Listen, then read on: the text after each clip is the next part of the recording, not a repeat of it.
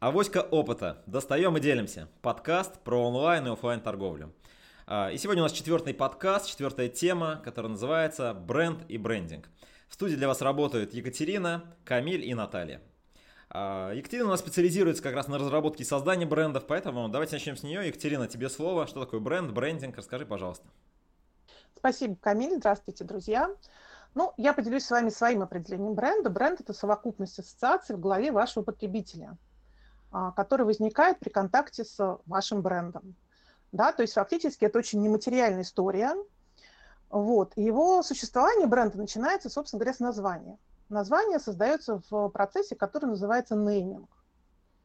А, это очень важно понять, что это первый, но на самом деле это второй этап брендинга. Про первый я скажу чуть позже, но появляется он именно в названии. Название – штука интересная – Вообще, как бы мы, наш мыслительный аппарат основан на языке.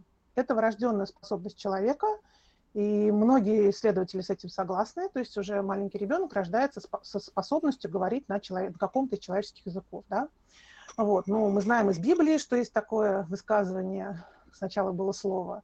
То есть действительно выбор слова или там двух слов, которые будут определять ваш, ваш бренд, является очень важным моментом, достаточно сложным моментом.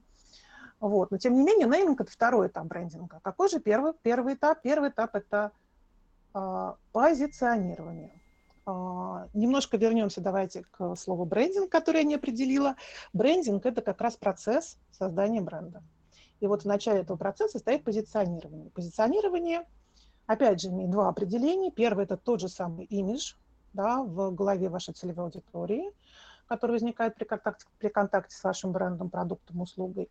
Вот. И позиционирование также это процесс создания бренда. То есть позиционирование, можно сказать, что это практически брендинг.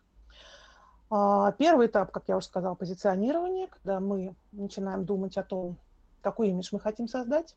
Мы выбираем целевой имидж.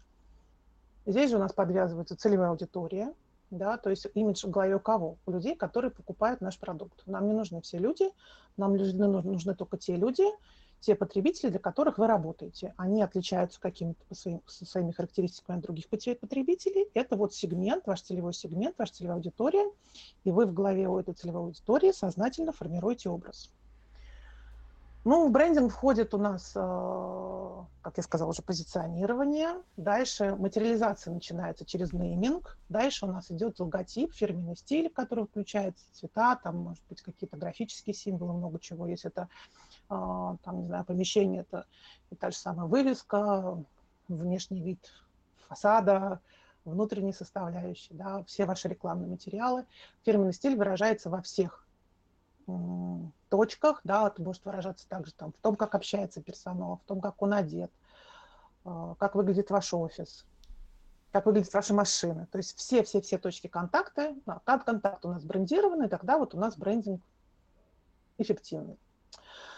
А, бренды бывают сильные и слабые. Да? То есть, в принципе, если вы уже начали процесс позиционирования, если вы уже подумали про вашу целевую аудиторию, вы подумали про тот образ, который вы хотите создавать, вы уже занимаетесь брендингом.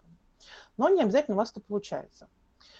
Ну, потому что можете даже представить себе разные бренды, у вас могут возникать с теми или иными брендами позитивные или негативные ассоциации, они могут быть для вас, для вас привлекательными, могут быть, наоборот, отталкивающими. Ну, например, вот такой пример из школы, да, вот есть хулиган Вася из пятого класса.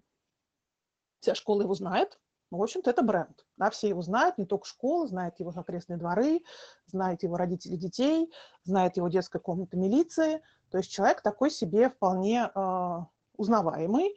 При наименовании Васи из 5 А все понимают, о чем идет речь, и все понимают, что с этим, в общем-то, могут быть связаны большие неприятности. Если для Васи из 5 А, например, целевая аудитория – это девочки с врожденной страстью к приключениям, да, то и он, в общем-то, хочет привлечь их внимание, и, в общем-то, скорее всего, Вася будет привлекать внимание таких девочек, то получается, что у него процесс брендинга был хорошим, бренд получился сильным, а, привлекательным, успешным, в общем, все получилось хорошо. Если же э, ваши девочки не сильно интересуют, а, в общем, это нормально для пятиклассника, но вот внимание детской комнаты милиции для него нежелательно, то брендинг у него, собственно говоря, провалился. То есть бренд-то есть, но он как раз достигает не тех целей, которые хотел Вася, а абсолютно ненужных ему. Здесь у нас еще раз появляется понятие целевой аудитории. И, в общем-то, оно нам очень важно. Почему? Потому что, когда мы говорим про розницу, а мы, в общем-то, с вами канал о розничной торговле, а, мы начинаем понимать, что у розницы нету основного инструмента, часто не бывает основного инструмента брендинга, которым может он оперировать, но у него есть доступ к целевой аудитории, и это очень важно. Ну, потому что вот брендинг, он помимо того, что мы рисуем логотипы, названия, там, фирменный стиль, все-таки на бренд, на брендинг на бренд работает весь комплекс маркетинга. И вот логотип, фирменный стиль, упаковка и все остальное чаще всего относится к первому П, да, из четырех П к продукту. Там у нас еще существует 3П, а, это, позиция, о, это цена, price, это продвижение, это местоположение.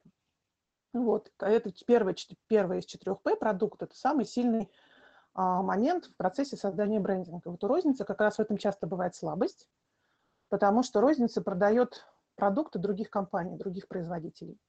И этими же продуктами, точно такими же продуктами могут торговать другие розничные игроки.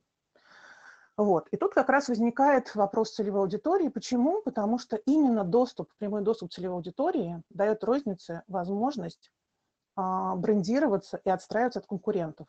То есть то, что вы, особенно если вы работаете онлайн, да, вы можете очень хорошо анализировать поведение покупателя, собирать им различную информацию, сегментировать ваших покупателей внутри, делать им точечные предложения и очень хорошо работать с этим продуктом, а, с, с аналитикой. А, мне очень нравится пример компании Tesco. Это английский крупный розничный оператор. У компании очень большое количество... Ну, во-первых, компания лидер на рынке Англии, им не дают покупать другие сети просто потому, что уже антимонопольный комитет говорит, что и так большая доля. Вот. А когда у тебя большая доля, ты влияешь. У розницы основная проблема – это маржинальность. Естественно, если ты там доминируешь на рынке, то ты можешь повышать маржу, что, в общем-то, как бы не очень нравится антимонопольному законодательству, антимонопольным органам, и поэтому развитие ТЭСКа они ограничивают. Тем не менее, ТЭСКа а, действительно очень хорошо использует свой, а, свое знание о потребителях, которые оно собирает через свои карты лояльности. Ну, можно подумать, что карта лояльности – это такая штука, которая дает вам скидки. На самом деле, конечно, да, дает скидки, но для магазина это прежде всего возможность действительно собирать огромное количество данных о потребителях и превращать их в информацию для создания своих а, новых брендов.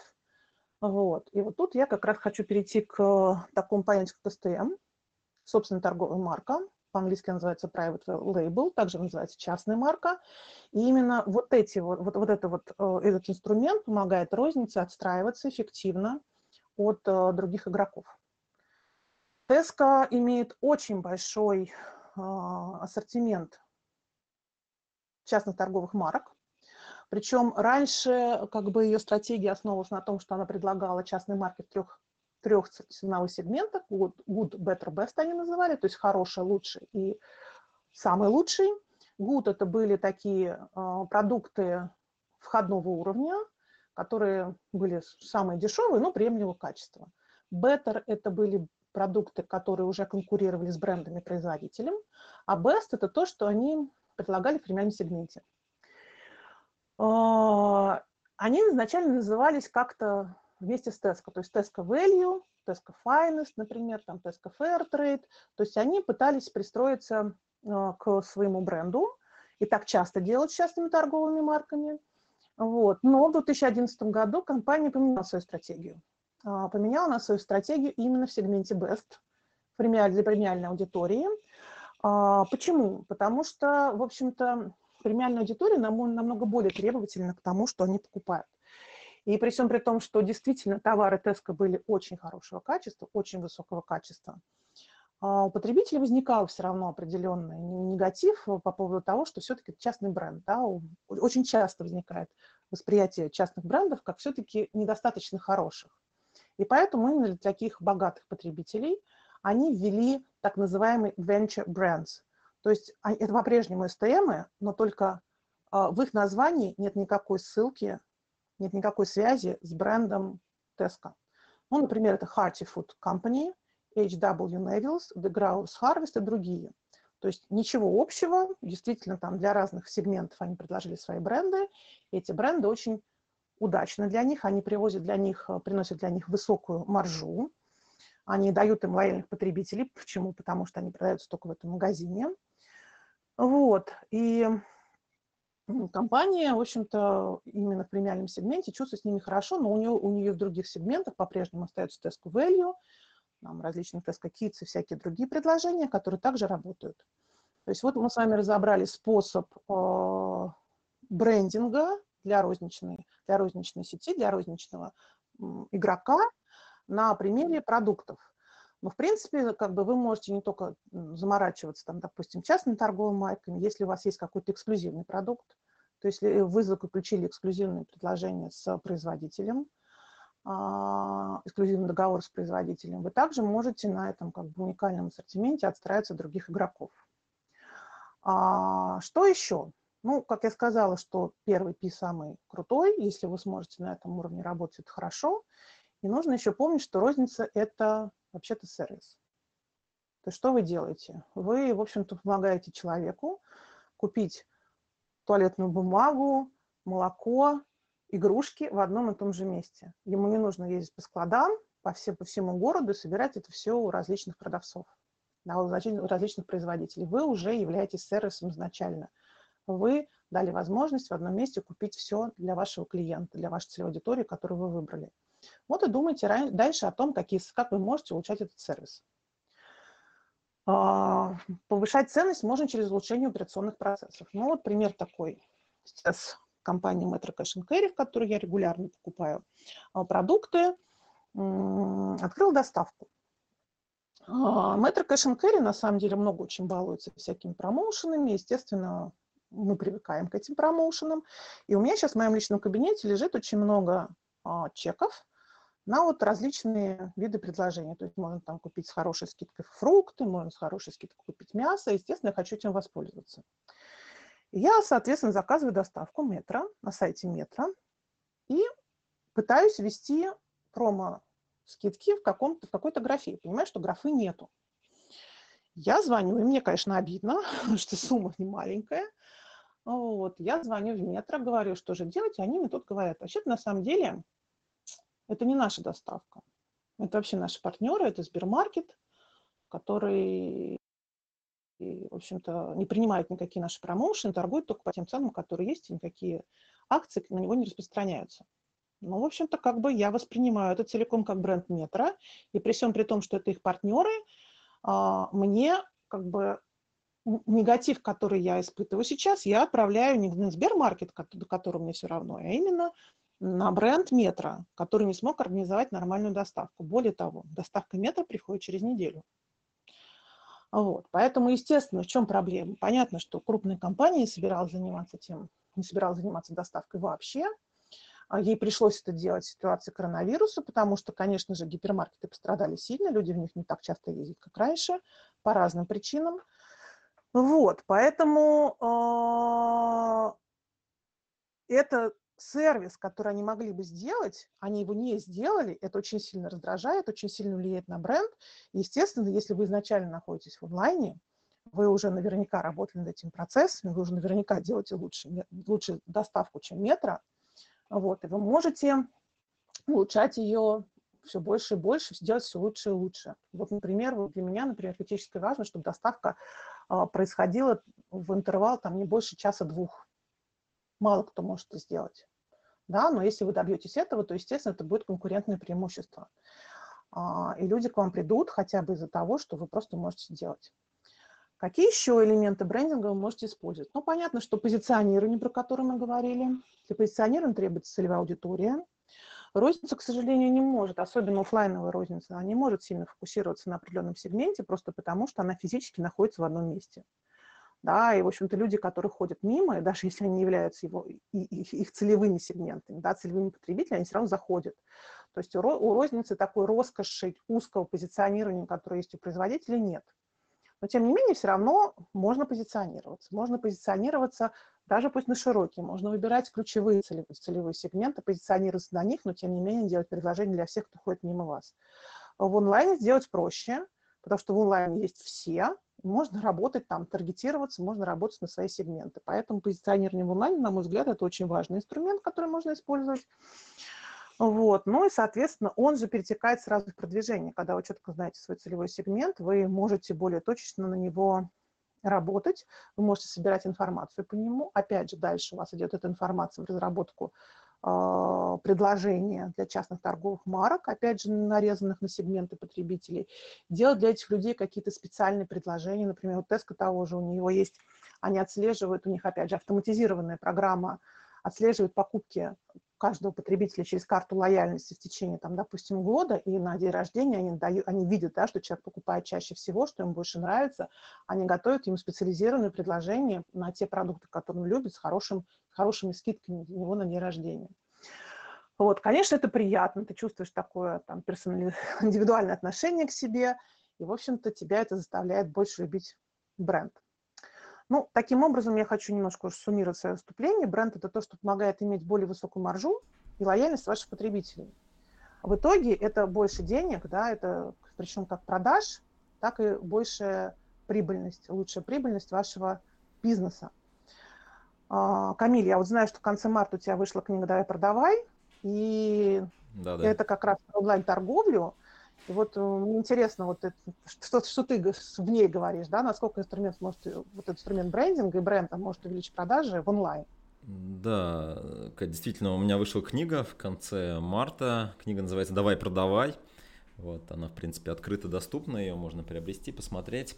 А что э, вот я пишу в этой книге касаемо этого вопроса, вопрос, как строить, использовать бренд в онлайн, да? А, основной вопрос, который нужно понимать, когда вы строите ну, бренд, любую компанию, это, конечно же, клиенты. И э, если говорить о клиентах, то мы говорим о доверии клиентов к нам. Да?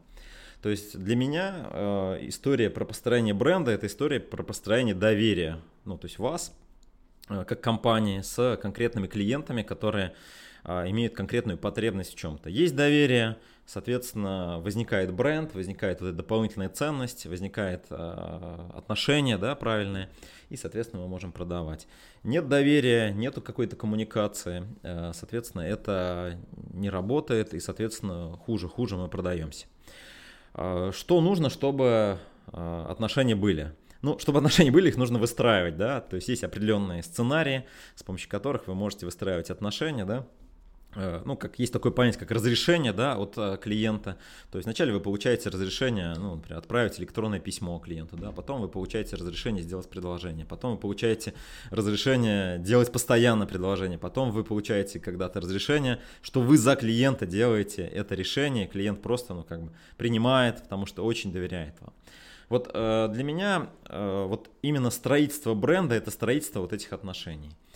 Как это строится? Ну, понятно, что доверие строится на определенном сервисе, на определенных а, каких-то визуальных, эмоциональных вещах, да, и так далее, и так далее. То есть большая история, про которую Екатерина очень подробно рассказала. В принципе, а, вот а, я с этим полностью согласен. Здесь нужно выстраивать вот эту историю, и двигаться вперед, а, вот э, строя, ну то есть все это должно быть направлено на то, чтобы вы в итоге построили с этой аудиторией определенные отношения, и в итоге а, эти отношения, ну по сути и есть бренд, да, то есть мы запоминаем бренд под тем соусом, что он значит, да, то есть само изображение, не знаю, малинок на Вайлберисе, да, ну не вызывает у нас каких-то там эмоций, да, у нас вызывает определенные, ну не знаю, там доставка, примерка, ну то есть определенные определенные ценности, определенная польза, которые данный бренд, данная компания несет, и, соответственно, вот это доверие, которое мы отдаем неосознанно этой компании, которая нас заслужила, да, например, Вайберс, если о них говорить, или другая компания, вот это является основой для бренда в онлайне. Онлайн позволяет это доверие стро, строить э, достаточно технически, технологично, да, то есть это электронные письма, смс, ВКонтакте и другие коммуникации, которые можно в онлайне проводить, и таким образом вот это доверие выстраивать, выстраивать. Мы подробно об этом пишем в книге. А, пожалуйста, берите, прочитайте, посмотрите, как именно это можно использовать для вас. А, насколько бренд и брендинг влияют на продажу онлайн? Я могу сказать, что если вы выстроили отношения с клиентом, есть исследования на эту э, тему, да, то клиент с очень высокой вероятностью покупает у вас там 50, 60, 70 процентов, то есть э, повторные покупки клиент осуществляет в том магазине, в котором он уже покупал и был доволен до этого. Поэтому если у вас э, есть э, бренд, есть определенная польза, вы выстроили определенное доверие да, с клиентом, то, конечно же, это существенным образом влияет на продажи в интернете, то есть люди просто приходят и заходят уже по бренду вашего интернет-магазина или магазина, или вот вашего представительства в интернете. Да? Поэтому, э, если вы э, создаете доверие, вы создаете бренд, создаете пользу, и вы успешны и можете хорошо продавать. Если доверие в результате ваших коммуникаций не создается, вероятнее всего построить бренд будет очень сложно. То есть бренд это про отношения людей. Вот я в этом а, полностью убежден. Поэтому я рекомендую всем, кто хочет больше продавать в онлайне и офлайне, вот выстраивать такие отношения и, а, исходя из этих отношений, строить свой бренд. А, давайте я передам слово Наталье. Наталья, как ты считаешь, что такое бренд и что может дать бренд?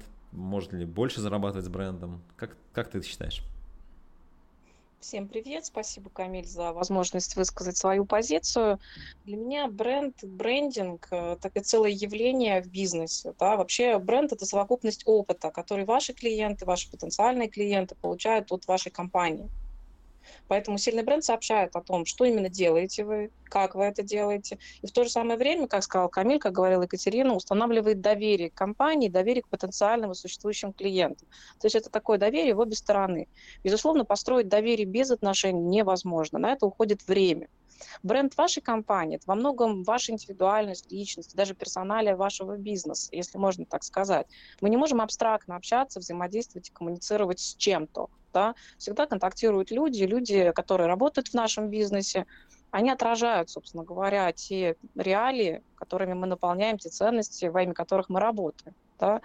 А, бренды живут в повседневном взаимодействии вашей компании со своими клиентами, потенциальными клиентами, основываясь на тех изображениях, которыми вы делитесь, или тех фотографиях, которые вы ставите в своих каталогах в онлайне, те сообщения, которые вы пишете на своем веб-сайте, или те слова, которые вы пишете на плакатах, например, в торговом зале, да, содержание каких-то иных ваших маркетинговых материалов, а, ваше общение, сообщения в соцсетях, даже манера общения между сотрудниками и клиентами, манера общения сотрудников и поставщиков – да, и так далее. Все в целом это составляет некий единый образ компании, некий единый образ бренда, который, собственно говоря, люди запоминают либо с хорошим э, знаком, либо с плохим, но запоминают. Собственно говоря, исходя из этого, выстраивают свое отношение к вам, к вашему бренду, к вашему магазину, либо в онлайне, либо в офлайне, с этим устойчиво живут. Поэтому им либо притягательно прийти к вам второй, третий, пятый, двадцать пятый раз, либо не очень. Поэтому они либо могут вас рекомендовать, называя вас по узнаваемому имени, либо ну, не могут этого сделать э, в позитивном смысле смысле слова.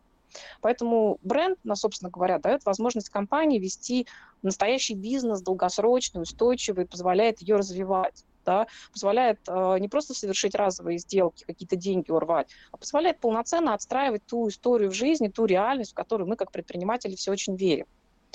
А почему еще для меня, например, крайне важно каждой компании, будь то производитель или будь то торговый бизнес, да, то есть производители приходят тоже в бизнес-торговлю в части фирменной розницы, чему будет посвящен наш следующий эфир, да, тем не менее это касается в равной степени и того и другого. Действительно, как Екатерина подчеркнула, а, строительство бренда для магазина, для магазина хоть онлайнового, хоть офлайнового формата, хоть вы можете существовать в обеих плоскостях, да, действительно представляет некую трудность, Потому что это не так э, просто описать, позиционировать сегментирование своего рынка, как для производителей. Хотя и там тоже это сделать непросто. Но почему все за этим гоняются в мире? Потому что бренд дает возможность зарабатывать больше. За счет чего? За счет прибыльности продуктов и бизнеса, за счет того, что вы увеличиваете доходность на уже привлеченного клиента. Что вы можете, например, сделать, будучи магазином?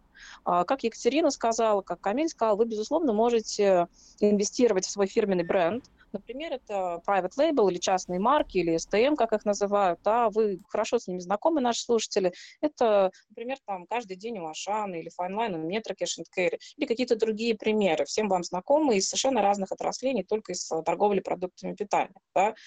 Однако большинство потребителей, тем не менее, не идут в эти магазины специально, чтобы найти эти бренды. И примеров альтернативных, успешных СТМов в мире, не сказать, чтобы очень много, да, тем не менее это получается. Екатерина привела совершенно потрясающий пример Теска, да, а, из британского оператора. Я вам приведу пример Костка из а, США. Да. А, фирменный бренд Костка Киркланд Сайнич ломал эту форму достаточно длительный период времени. В 95-м еще году, 25 лет назад, Костка объединила все свои продукты с частными торговыми марками под фирменным брендом Kirkland Signage. И потом компания тщательно курировала все предложения этого бренда, чтобы обеспечить качество и привлекательность для клиента. Вот обратите внимание, да, мои коллеги сказали уже в эфире, как важно сочетание качества и цены. Да? Это современный тренд, да, мы все ищем чуть больше качества за немного более разумные деньги. Да? И казалось бы, почему тогда это приносит больше прибыльности? Потому что люди возвращаются чаще, покупают чаще, чаще совершают повторные покупки, у вас снижается доля издержек на маркетинг, на привлечение новых клиентов и на удержание старых. Да? Это действительно хорошо работает. Это порождает рекомендации, которые мы даем в нашем кругу. То есть таких же людей с такими же привычками, с такими же моделями поведения, как у нас. Да? Поэтому это, безусловно, очень доходно. Но в рамках статистики могу сказать, что в результате бренд Kirkland Signage сегодня приходится почти треть выручек Костка. Это один из ключевых игроков на американском рынке. Да? Э, другим хорошим примером, который созвучен в данном случае названию сети Tesco Fairtrade, мне он очень близок как пример, потому что это бренд про э, продукты, в котором существует такая честная продажа. Это товары, которые не используют детский труд, товары, которые не перевозились контрафактно через границу. Компания, оператор ритейла подчеркнула эту ценность. Удивительно, но продажи этого э, продуктового направления росли у них во все периоды, в том числе даже когда рынок стагнировался и падал. Это удивительно, но факт. Меня совершенно потряс опыт общения с представителями этой розничной сети в Лондоне, потому что оказалось людям крайне важно, да, в особенности, когда у них сокращается объем денег, потратить пусть чуть больше – но на то, что позволяет удерживать стабильные основы настоящего бизнеса, где все по-честному, где все по-взрослому. Вот. И, конечно, пример Tesco Fairtrade нас воодушевляет. Безусловно, брендинг позволяет снижать стоимость э, привлечения клиентов, как новых, так и удержания старых. Я вам хочу вот, э, привести интересный пример, который со мной случился на днях. Прямо у нас в Москве, в России. Да? Меня очень э, супруг любит торт, черемушки, птичка, птичье молоко с халвой. И так случилось, что мы его заказали с ближайшей доставки. Раз, два, три, пять. Его нет и нет, и нет, и нет, и нет, и нет. Да? Магазин – это всегда сервис. Через какое-то время они нам звонят и говорят, ребят, слушайте, вот, ну, как бы фабрика вот не дает нам возможности эти торты привезти. Настолько есть желание, есть привязанность, есть лояльность человека к фирменному продукту, фирменного производителя, да, в данном случае нас, мы хотели заказать этот э, торт из фирменной розницы наш, ну, производителя, да, то есть есть там черемушки.шоп, а, они там его действительно предлагают, но потрясающий совершенно сервис. Вот то, на чем специализируются магазины, и то, чего не умеет очень часто делать производители. Там торт стоит, по-моему, там 400 с чем-то рублей, доставка начинается от 500. То есть вы даже за деньги не можете его достать. Я думаю, ну хорошо, ладно, упрусь третий раз, да, начинаю искать а, компании, как вот э, Катерина тоже поимела опыт с Metro Cash and Carry, это Сбермаркет, Утконос и так далее. Вроде бы заказать можно. Но заказать там только одну позицию начинает там доставлять массу условий. Ты понимаешь, что при всем вроде бы разнообразии возможности доступа, это настолько превращается в сложную историю, что становится неудобно.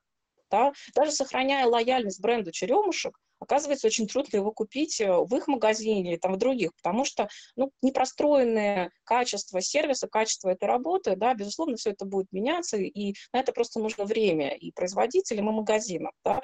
Тем не менее, мы понимаем, что вот возможность потерять постоянного клиента. Да? Если я не могу купить там любимый продукт э, в магазине, которым я пользуюсь каждый день, конечно, я начинаю искать аналогичные сервисы, даже, даже сервисы доставки я рассматриваю в этом случае. Вот здесь не упускайте свое внимание, да, не отдавайте уже потраченные единожды деньги на создание клиентской э, лояльности, да, и возвращайтесь к ней. Да? Поэтому просто спросите своих клиентов, где ваш бренд отстоит в обслуживании вашего сообщества, является ли он брендом, который люди хотят поддерживать, в том числе эмоционально, в том числе участвовать в каких-то не только там выгодных товарных акциях, но и в какой-то социальной активности вашей компании, вашего бренда. Опросите свою службу поддержки клиентскую, каковы наиболее распространенные жалобы, которые они получают. Вы можете спросить своих сотрудников об их наблюдениях. А, вы будете удивлены, насколько люди, работающие на местах, обладают потрясающей информацией, хоть в офлайновых, хоть в онлайновых магазинах.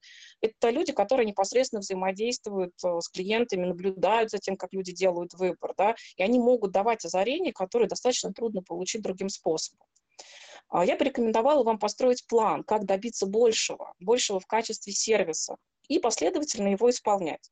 Не бойтесь, не приукрашивайте никаких своих неудач.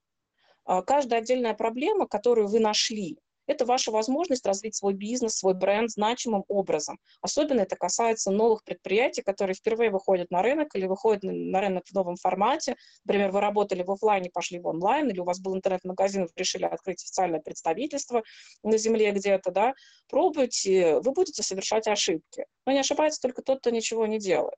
Поэтому просто ищите способы, которые вы можете вернуть своему сообществу. Найдите свои какие-то практики важные, значимые, может быть, этичные какие-то вещи, которые, как вот Fairtrade Tesco, да, возвращают вам клиентов и удерживает их внимание. Причем люди удерживают осознанное желание людей заплатить вам немножко больше, потому что вы делаете больше, чем другие. А в качестве побочного эффекта ваш бренд тоже получит толчок развития через такие вещи. Вас будут воспринимать просто как более лучшую компанию, более интересных, более этичных людей. Опросите своих клиентов, и вы получите обязательно совершенно бесценную информацию. Вы можете их вознаградить за то, что они уделили вам внимание и помогли вам найти точки для роста. Да? Вы можете сделать для них скидку или подарочный сертификат или еще что-то, что-то приятное в благодарность за потраченное время на выражение своего мнения. Да? Для вас это сбор данных, и вы в любом случае получите это более недорогим способом, чем если бы заказывали просто профессиональные исследования да, со стороны. Хотя и тем, и тем пользоваться инструментом важно. Создайте удобное, какое-то надежное мобильное приложение. Я думаю, что вот в книге Камили вы можете это более детально и подробно э, почитать и понять, каким образом с этим работать. Да? Если вы работаете или планируете работать в области электронной коммерции. Э, безусловно, простраивайте и удерживайте, развивайте отношения в социальных сетях с вашими клиентами. Прочность отношений обеспечивает стабильность вашего завтрашнего бизнеса. Так было, так есть и так будет. Относитесь внимательно к тому, что вы говорите, как вы говорите в социальных сетях. Относитесь к работе в ваших групп точно так же, как к продолжению вашей поддержки и ваших продаж. Это невероятно значимая часть бизнеса. Сегодня огромную поддержку предоставляют компании, специализирующиеся на работе с SMM, и они помогают, собственно говоря, это сделать. Если там к вам обращаются ваши клиенты, безусловно, необходимо отвечать. И люди очень ценят советы, которые им дают, или ту скорость реакции на рекламацию, которую вы предлагаете. Вы можете сделать ваш бренд легким для общения э, с вашим бизнесом через самые разные каналы. Да. Сегодняшние технологии цифровые значительно облегчили нашу жизнь, да, представляя массу инструментов, которыми можно воспользоваться. Вы можете обеспечивать оперативную поддержку клиентов по телефону, электронной почте, через чаты, используя различного рода системы искусственного интеллекта, которые тоже улавливают и сортируют различного рода запросы в магазине, если это возможно. Для этого нужно учить э, сотрудников, свой персонал тому, как этой коммуникацией владеть и как это делать. Поддерживайте вот этот согласованный образ и имидж бренда, и пользовательский опыт на всех каналах вам доступны. А когда вы покажете, что вы бережно заботитесь о своих клиентах, люди, безусловно, к вам потянутся. Они будут постоянно ощущать вашу поддержку, и они будут хотеть к вам возвращаться. А, посещайте те же вещи, куда ходят ваши клиенты. Посмотрите, как, где, когда они хотят иметь с вами дело, хотят с вами проконтактировать.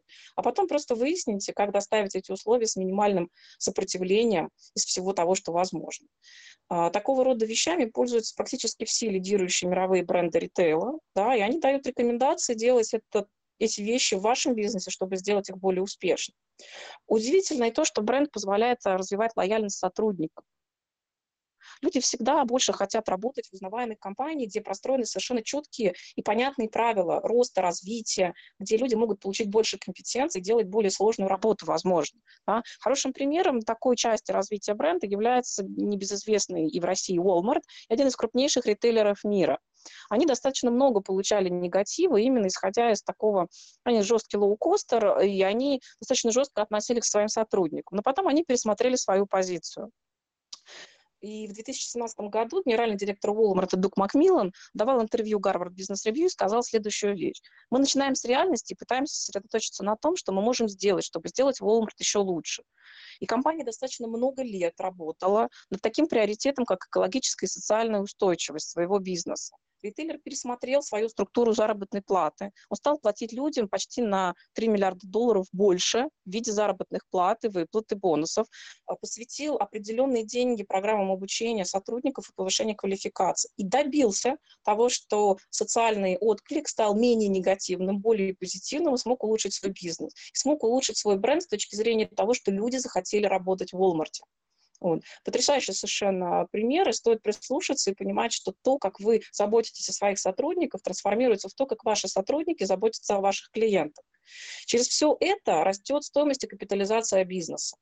У нас на российском рынке пока еще мало принято об этом задумываться, но по факту, да, создавая этот э, неосязаемый актив под названием бренд, да, вы понимаете, что ваша компания начинает стоить дороже. И все, что простраивается через бизнес-процессы, финансовые показатели, все остальные вещи, да, все, что привязано к людям, их компетенциям, безусловно, составляет в целом стоимость и привлекательность вашего бизнеса. Вы позволяете осуществлять связь бренда вашего магазина и брендов-производителей, которых вы выбираете, а, связывать вас и рекомендации тех э, торговых марок, которые вы подбираете. Да? Сегодня, например, трудно себе представить мир без Amazon.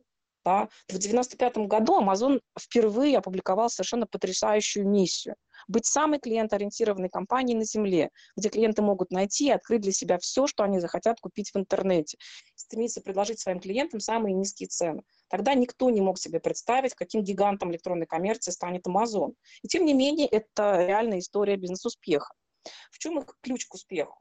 именно в том, что они смогли очень четко определить свою миссию, да, с чем они идут в жизнь, определить свое видение и ежедневно, постепенно, кропотливым трудом за 25 лет построить то, что они имеют сегодня в бизнесе.